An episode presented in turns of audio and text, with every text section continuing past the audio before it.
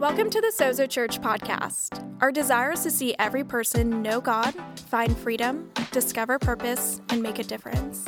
We hope this message inspires and encourages you today. Enjoy. So here's what I want to talk to you about today. Um, what do you do when you find yourself in a crisis of faith? So let me let me say it to you this way, if you don't really know what a crisis of faith is. What do you do when God doesn't do what you think he should? What do you, what do you do with that? Because the reality is, is all of us in this room, we, we are going to experience life and we are going to live. If you live long enough, God is not going to do what you think he should do. How many of you know, like, God, if God just listened to what I thought was best for my life, my life would be awesome. But God doesn't do that. God doesn't do a lot of the things that we think God should do. And what happens is, is that sends us into a crisis of faith. And you're left with questions in this moment. I'm going to be honest with you where we are, and I'm going to share some personal things today, but where we are as a family, we're in a crisis of faith. We're in this moment of we're trying to figure out some things, and we're trying to figure out some next steps. And like Jason said, I just transitioned and resigned from a church that I'd been a part of for fifteen years and one that I had planted five years ago that was very successful in downtown Orlando. And so it's one of those moments that when you find yourself and God's not doing what you think he should do, how do you handle it? Do, do you allow it to, do you, do you walk through that valley? Do you wrestle with it? Do you, do you struggle with it? Or do you just ignore it? Or do you be like other people who I know that they just totally leave the faith? And they walk away because that's one of the things that I think most people struggle with. And there's so many pastors out there that what they're doing is they're teaching God is good all the time. And yes, God is good all the time, but God doesn't always do things the way that we think God should do them. And we have to wrestle with that. And not only do we have to wrestle with that, you see that all throughout Scripture. When you go through Scripture and you, like, we, here's the thing about Scripture to me. We read it, but we know what happens, right? So sometimes I think that we can almost take away the humanity of the people who are walking through situations. And we're like, well, it all turns out great for this guy. Let me read something to you. If you have your Bibles, turn with me to Genesis thirty-nine, ten through twenty. I just want to read you, I just want to give you this illustration real quick. It's about, it's about a guy named Joseph. Now, Joseph was loved by his father. His dad made him a dope coat. He had all these dreams about his family. He had this one dream, actually, where he his brothers and family are bowing down to him. So Joseph goes to his brothers and says, hey, guys, I had a dream last night that you guys were all bowing down to me. Just a side note, if you have brothers and sisters and you have a dream that they are bowing down to you and worshiping you, don't, don't tell them that. Keep that to yourself and bury it deep down into your heart, okay? So, so he has this dream that his brothers are bowing down to him, and his brothers begin to hate him. He was favored by his father. His, he had dreams about his brothers, so they start really disliking him. So one day Joseph's brothers, or Joseph's father goes to him and says, hey, Joseph, I want you to go out. I want you to check on your brothers and see what they're doing. So as his brothers see Joseph coming to check on him, they conspire to kill Joseph. They said, hey, here comes the dreamer, let's kill him. One brother says, let's not kill him, let's just dig a big pit and throw him in the pit. So that was their plan. But then as they're sitting there eating lunch, a, a caravan of Ishmaelites comes through. Then one of the brothers says, hey, let's sell him into slavery. Let's not get nothing for him. Let's sell our brother into slavery. So they sell their brother into slavery. Now, mind you, Joseph is doing what's right. He is doing what his father has asked him to do, and he has been uh, conspired to be killed, thrown into a pit, and now sold into slavery. Well, God kept being with Joseph, and so Joseph is then being sold into slavery. A man named Potiphar sees him and says, that dude looks like he's handsome, he's strong. If y'all need a visual rep- representation, I am here for you. Um, he was very muscular. He had he was bald um, because the Lord stricken him. And so, so Joseph is sold and bought by a man named Potiphar. And Potiphar was a guy that he was like a governor. He ruled over a bunch of stuff. Well, Potiphar realizes that God is with Joseph. The other thing that happened is Potiphar's wife also takes notice of young Joseph. And this is where I want to pick it up. It just says this. She kept putting pressure on Joseph day after day. Sounds like your mother. But he refused to sleep with her. He kept her out of her way as much as possible. I'm sorry, son. I know that was weird for you. It was weird for me.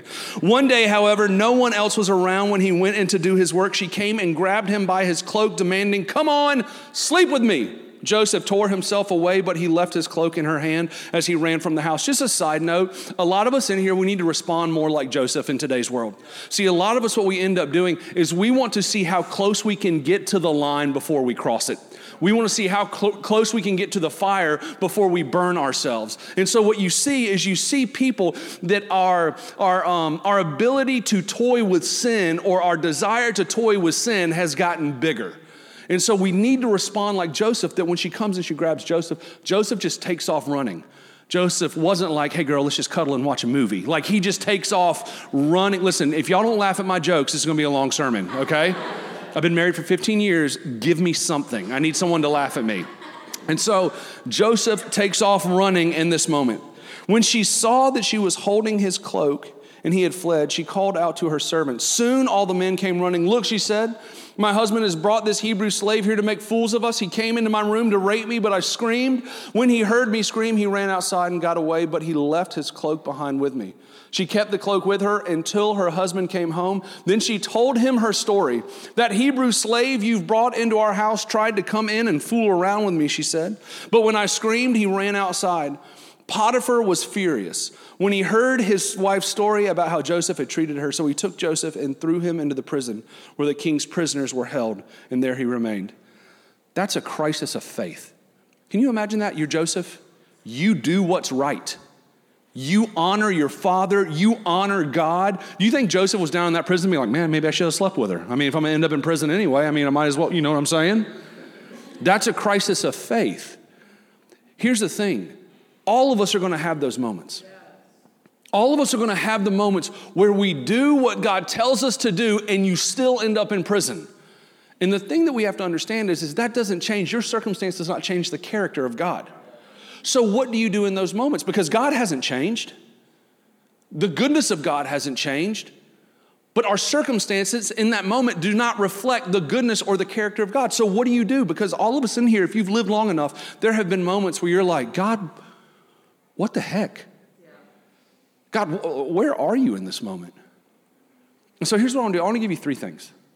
Three things to do when you find yourself in a crisis of faith, three things to do when God doesn't do what you think he should. And, and here's what I want you to say, like, here's what I want to say to you, like, I'm, I'm doing these things.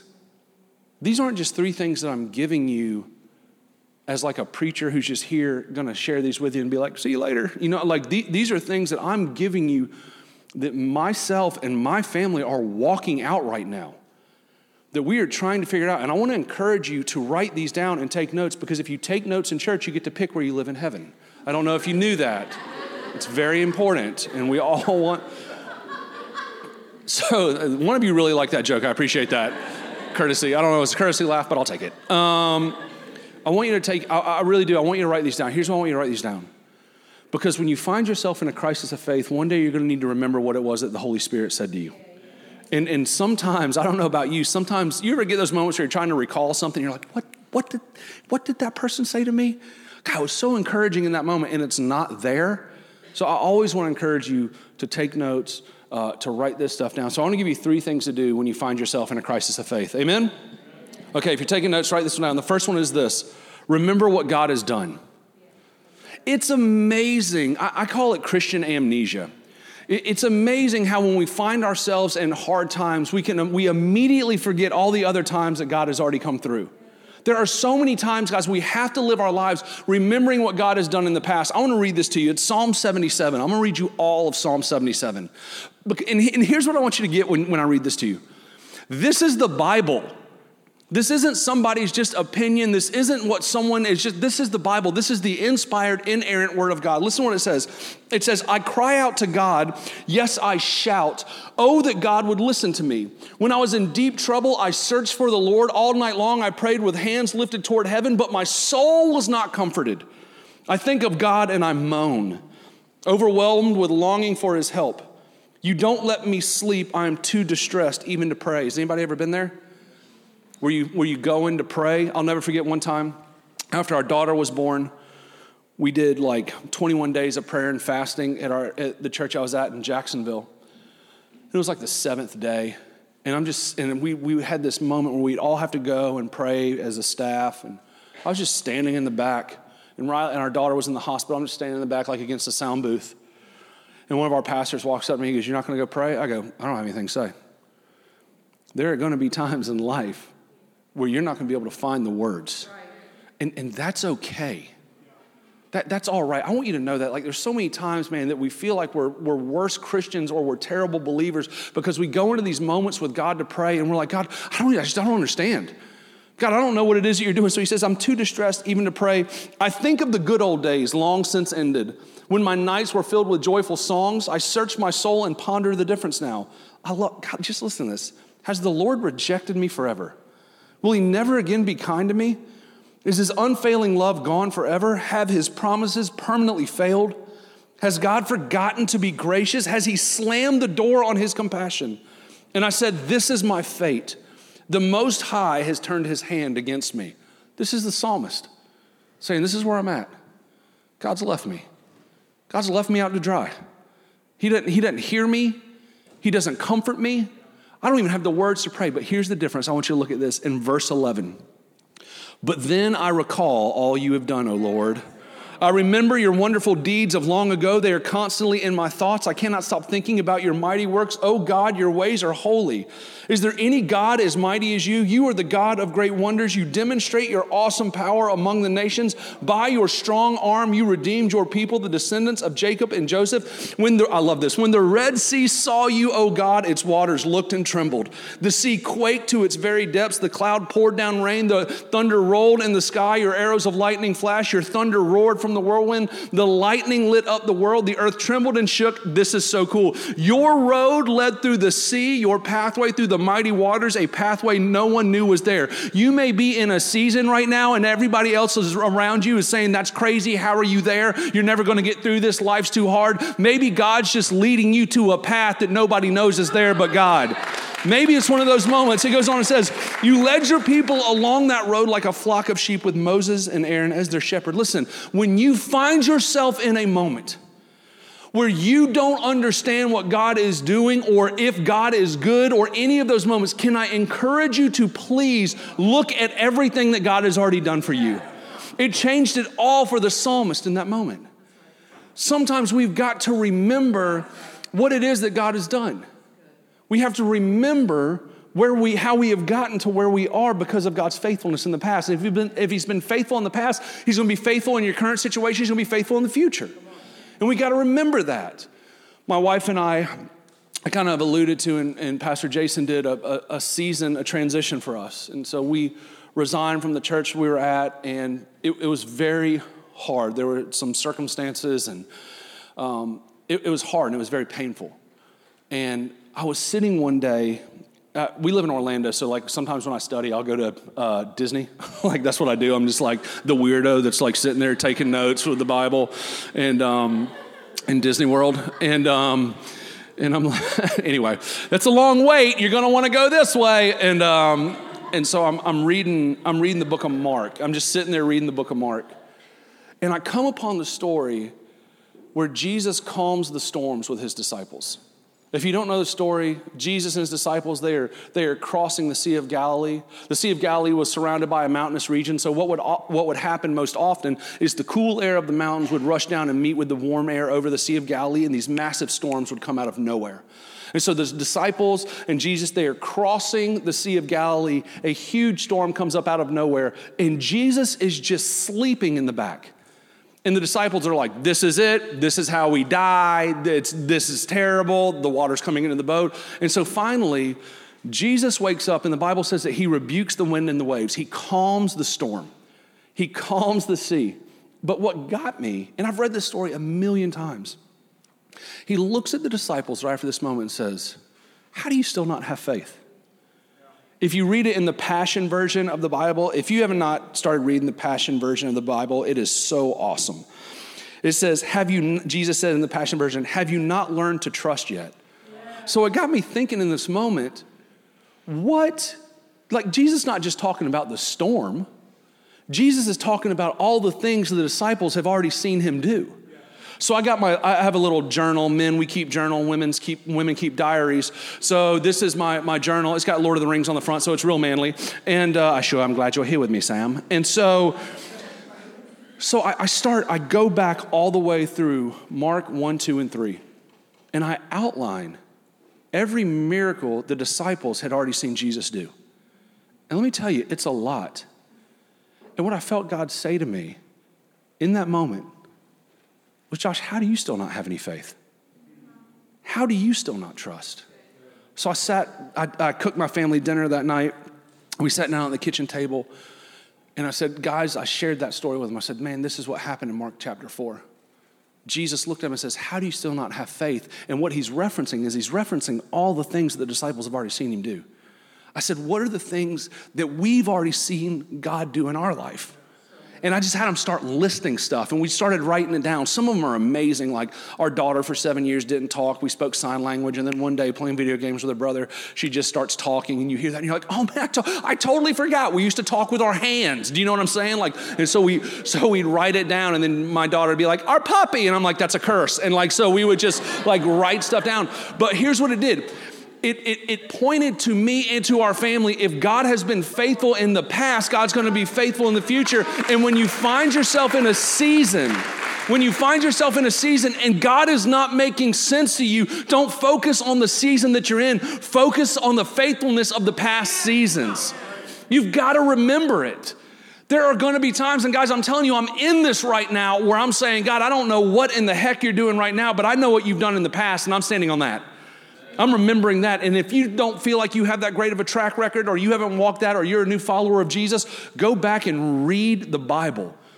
Because what you see in that is you see God's faithfulness all through it. And use what God has already done to encourage you in your current journey. Amen? You need to remember what God has done. The second thing you need to do is you need to accept what God is doing. You need to remember and you need to accept. So, so here's the thing with accepting what God is doing, okay? I'm not saying that you just roll over and die. I call it the Eeyore syndrome. You know Eeyore uh, from Winnie the Pooh? Probably rain on me anyway. Like that. I'm not, I'm not saying do that. You've ever met those, you, you know what I'm talking about, those people that it doesn't matter what's going on, they're like, might as well happen. And you're like, oh man, what is wrong? Like, I'm not saying like roll over and die. I'm not saying just be like, oh, it's just the Lord punishing me. Like, I'm not saying do any of that stuff. But here's the other thing I'm not saying. And we've all met these Christian people. Can we just all be honest? And I know we're all Christians in here uh, for the most part, hopefully. Um, Christian people are weird, right? I mean, like, we're, we're a strange bunch. And uh, nobody really likes that? Okay. And, um, well, you are, okay? Let me just tell you. You ever met those Christian people when they're going through a hard time? They don't want to, like... They say, like, speak it into existence. Like, they don't want to acknowledge it. That is ridiculous. You're, I, I, I've pastored for fifteen years, and I've met people that I know they were going through hell on earth. And I'd be like, hey, how's everything going? I'm blessed and highly favored. The Lord is good, amen, all the time, all right? I'm like, your car's on fire, and you're bleeding from your eye. Like, I'm like, you, you, are you okay? I just don't, just don't want to speak it into existence. Let me, let me just say something about that. If God isn't big enough that when I say something, he can't do anything, we're all in trouble. Do you know what I'm saying? Like, if I'm like, man, I got a cold, and God's like, well, I was going to heal him, but now he said it, I can't do anything about it. Like, like, please, please understand that. Like, like, accept it. Accept what God is doing. Understand the seat. Don't, don't run from it. Don't be weird about it. Don't be a fake Christian person about it. It's okay in life to say, man, this is really hard and it stinks. If we weren't in church, I would say other words to explain that. One of my favorite bands is a band called the Avett Brothers. And their, their grandfather was a pastor. And so they, a lot of their songs have these spiritual undertones. And um, sometimes when I say this, it bothers people, but it's not my church, I don't care. Um, and so, but they have this line when they're talking about praying, and they say, sometimes I use cuss words when I pray. Let me just say, let me just please, and hopefully this helps you. God knows exactly how you feel anyway. You can go to God exactly as you are. You can go to God with all your hurts, your brokenness, your wounds, your everything. God sees through more than just stained glass. Do you understand what I mean by that? You can. You want to read something crazy? Go read the book of Job. Job says some harsh things about God. And at the end of the book of Job, God does not rebuke Job. He rebukes Job's friends that say all the right Christianese things. Listen, you need to accept what God is doing. But here, here's what I want you to do. I want to give you another question to ask. See, a lot of us, when we find ourselves in a crisis of faith, there's the question that we ask. And the question is, why? Why, God? Why would you allow this to happen? Why did you allow me to go through this? Why, why, why, why? And what we can end up doing, and I did this with our daughter, when she was born, I went, why? Why, God? And for three to four years, probably even still to this day, theologically, it, it screwed me up. And so I started going through scripture, and, and I could argue both sides of the Bible. I, I, I could, I knew so much about doctrine and theology and all these different things because I had to make sense of suffering and of pain and of a crisis of faith. Let me just tell you what that did for me. It just confused me. I just got to this place where I'm like, did God cause it? Did God allow it? What's the difference between these two things? And if you really, and I, and I just found myself in this place, and I finally just landed on this question. Not why. God, what do you want me to do with this? See, a lot of us in here, what we end up doing is we end up asking the question, why? I think sometimes what God wants us to ask is, God, what do you want me to do with this? Listen, there is no one that knows, cause, allow. If any pastor ever tells you that they have it one hundred percent figured out, you smack them in the mouth and you leave that church, okay? And just tell them that Pastor Jason told you to do that. And so what I want you to do is I want you to start asking the question of, God, what do you want me to do with this? So... Our, our, my daughter and, and Aiden's sister, so she's she's in a wheelchair. She's super into fashion. Like, I'm talking, she ha- this is no lie, and you can vouch for this. She has a thirty-minute facial regimen that she does every night before she goes to sleep. She's eleven, okay? I mean, moisturizers and skin creams. I'm like, maybe share some of it with your mom. I don't know. Um, I didn't say that. That's a joke. Don't tell mom. And... um. And so like I'm, I'm facial, I'm, we have to, before we go anywhere now, we have to sit her in front of her mirror because she can't sit up on her own. And she does her makeup. It takes her about fifteen to twenty minutes. She does makeup like a, a freaking professional. She comes out and I'm like, good Lord, like what? You look beautiful. And so before I was leaving for another trip, she sitting, I'm sitting on the couch next to her. She goes, Dad, she goes, will you help me start a blog? And I'm, she's all on Instagram and all this stuff. And she goes, will you help me start a blog? I'm like, baby, I go, listen to me. I go, I know that you watch YouTube all the time. And and and you're always reading blogs. And you're on Instagram. And you're on all this stuff. I go, baby, let me tell you something. I know you want to be Facebook famous or Instagram famous or whatever. I go, none of that stuff matters. It's not important. You don't need to worry about all that stuff. You don't really need a blog to, to get famous like that. She goes, Dad, that's not why I want a blog. I said, well, why do you want to blog? She goes, because what I've realized is, is there's not a lot of other special kids out, special needs kids out there that like fashion and makeup like I do. So maybe I can use the way that God's made me to help encourage other kids. And that's when I realized I loved my daughter more than my son. And he's going to punch me in the throat when we get in the car. And, and I just sat there, and I just, you know I'm teasing. I just sat there, and I thought to myself, here's a little girl at eleven years old that she quit asking why, and she started asking, what do you want me to do with this? And so she just wrote this blog. Her blog is called Clean Kicks because she's a shoe junkie, but she's in a wheelchair, so her kicks always stay clean. So...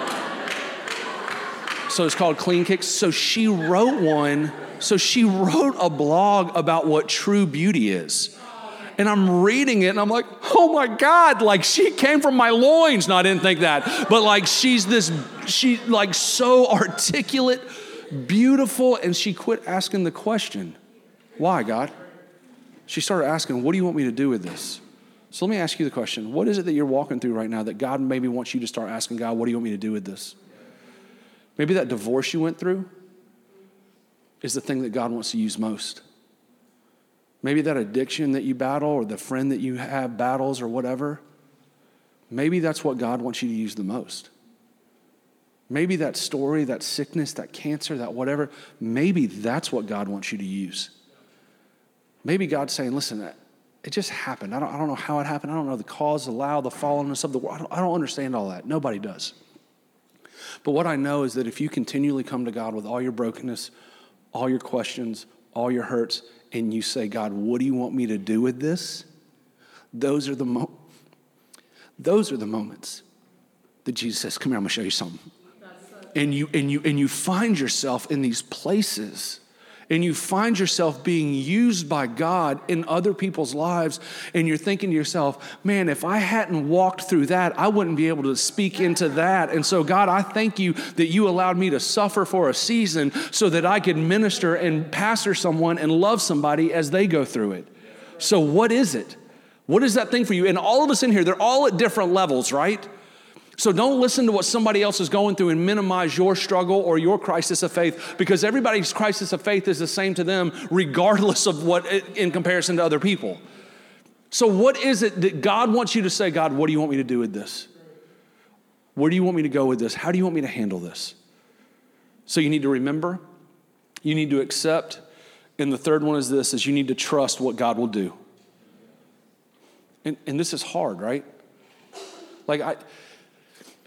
This is one of those things that, as a pastor, I remember when I when I first got saved, and I would hear pastors just say, well, just trust what God's going to do.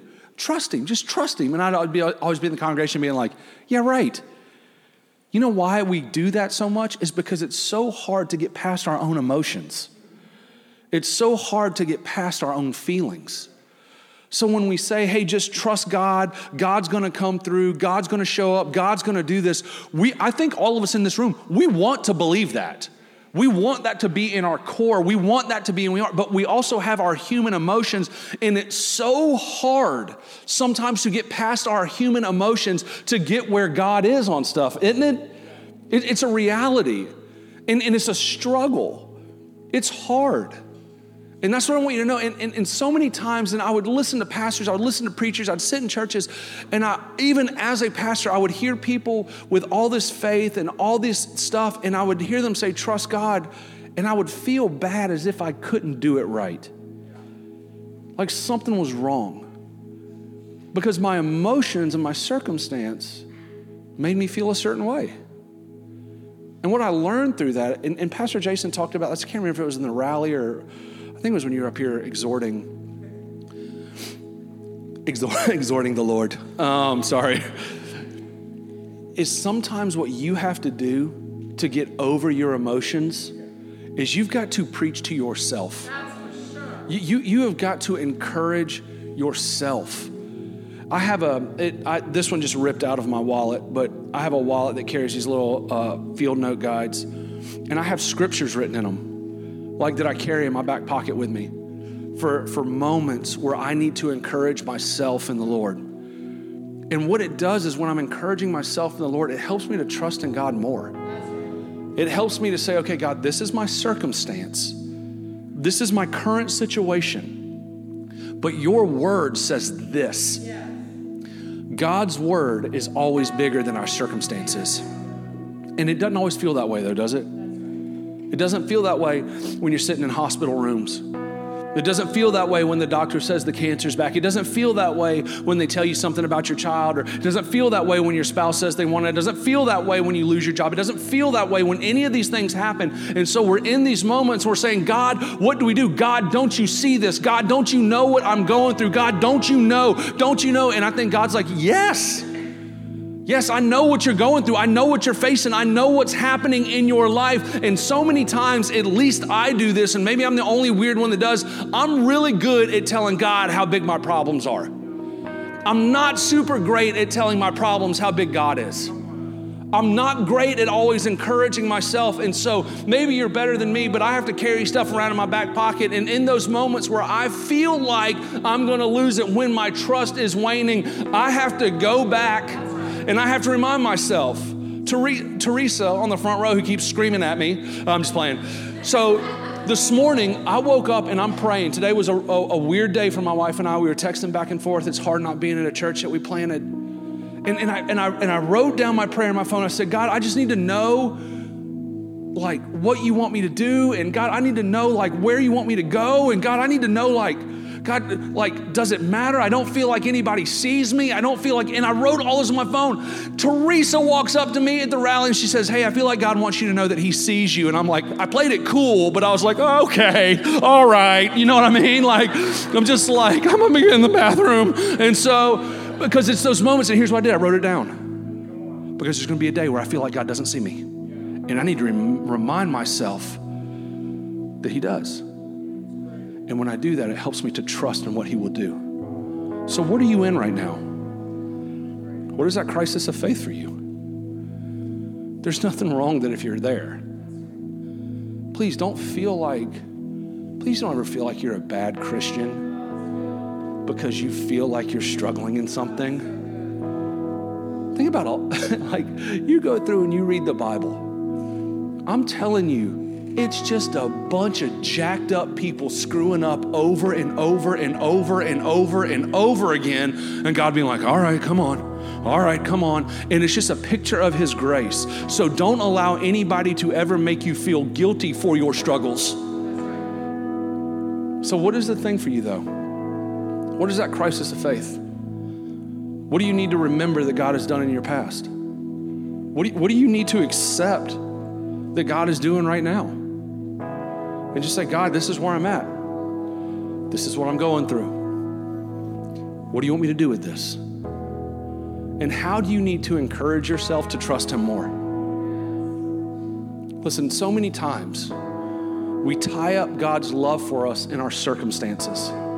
God's love for us is not tied up in our circumstances. God's love for us is tied up in the cross of Jesus Christ.